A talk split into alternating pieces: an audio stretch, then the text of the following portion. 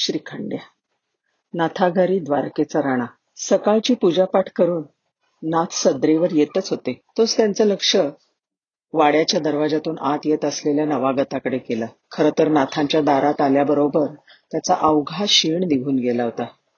त्याच्या मनात एक अधीरता उत्कटता ताटून आली होती. त्याला गादीच्या बैठकीवर बसवून नाथांनी त्याची चौकशी केली आणि विचारलं कुठून आलात आपण? मी वृंदावनातून आलोय.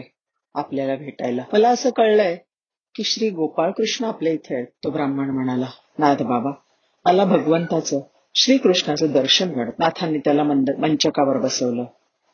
त्याचे पाय धुतले. तोपर्यंत गिरिजादेवींनी गुळपाणी आणलं. ते बघून ब्राह्मणाचं मन भरवून आलं. तो पटकन खाली बसला आणि नाथांचे पाय धरून म्हणाला भगवान गोपाळकृष्णांचं दर्शन व्हावं म्हणून मी वृंदावनात तपश्चर्या करत होतो. नाथ बाबा.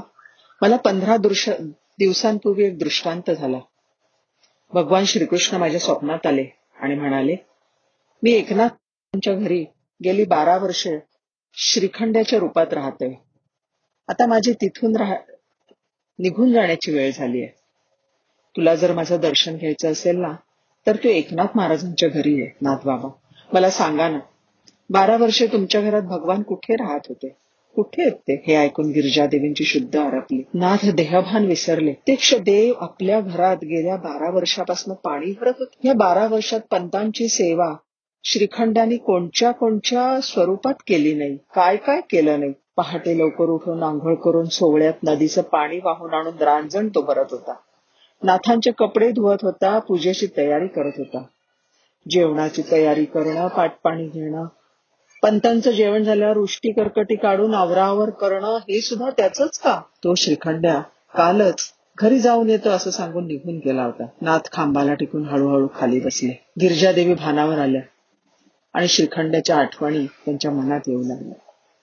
श्रीखंड्याचं साधंपण त्याची प्रत्येक हालचाल शांतपणे काम करणं आणि जातानाचं त्याचं मुग्ध हसणं नाथांचे डोळे भरू भरून वाहू लागले.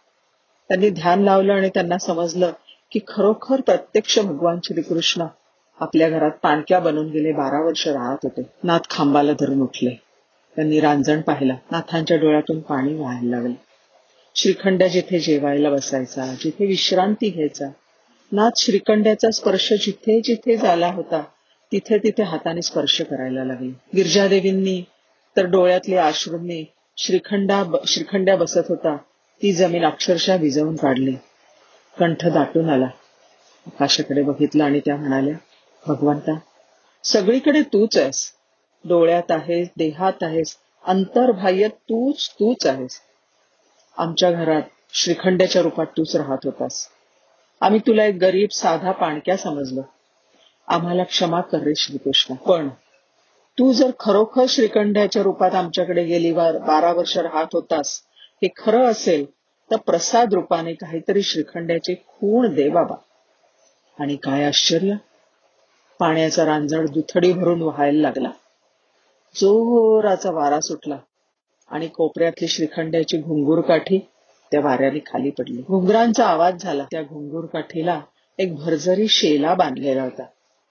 त्या शेल्यामधून केशर कस्तुरीचा सुगंध नाथांच्या घरात सगळीकडे व्यापून उरला.